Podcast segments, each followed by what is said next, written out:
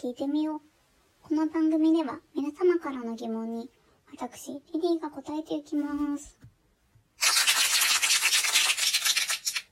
だんだんね、日も長くなってきましたね。5月10日。今日もね、何の日なのか調べてきましたよ。今日はね、コットンの日だそうです。5と10の点ね。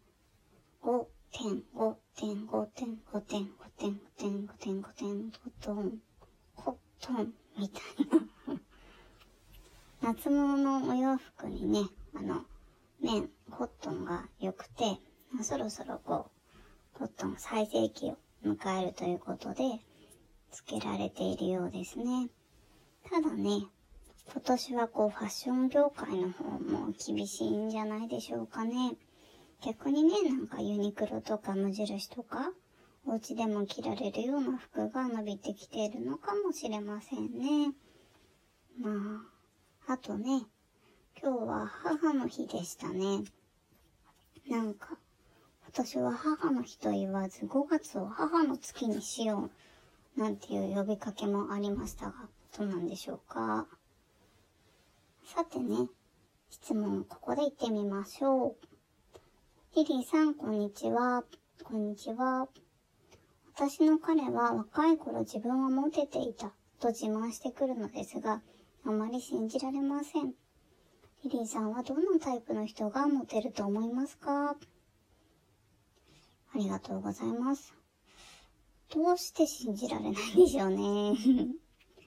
私は私自身がどうかということは置いておいて、まめな男の人ってモテると思いますね。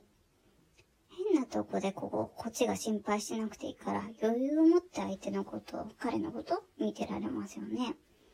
どこにいるか、いつ何をしているかわかんないってなったら、やっぱり大変なんじゃないかな。ただね、少しぐらい心配する面があるからほっとけなくなるような気もするんですよね。難しいです。あとは周りとのコミュニケーションを取るのが上手な人ね。これはいいですよね。一気にこう親しくなれちゃうような人。うん。モテるポイントって本当に色々あると思うんですよ。全然今までモテてなかったんだけど、ある日突然モテ始める。みたいな。やっぱりポジティブな人がいいかなというか、モテるのかなと思うけど、ネガティブな人同士とかでも多分会うことはあると思うんですよね。うん。かっこいいとか可愛いイコールモテるってことじゃなくて、決してなくて、考え方が似ているとか、共通する趣味があるとか、逆に性格が全く違うとか、本当にいろんな要素がたまたま起こっていることだと思います。なのでね、このね、メッセージくれた M さんにはね、ぜひ、あの、彼がこの自慢してきたら否定せずに、あの、どんな風にモテたのかとか、どんなことがこうモテていたのかとか、聞いてあげてもいいんじゃないかと思います。彼もね、こう、なんかこう話したくて言ってくれてると思うんですよね。若かったことを、あの、知るチャンスでもあるのでね、ぜひやってみてはいかがでしょうか。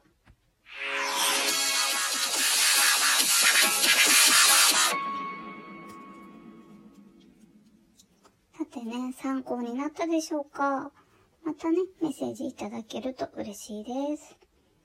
番組は、レディオトークのほか、ポッドキャストでも聞けます。ツイッターにはこうリンクも貼ってあるので、ぜひシェアやいいねしてくださいね。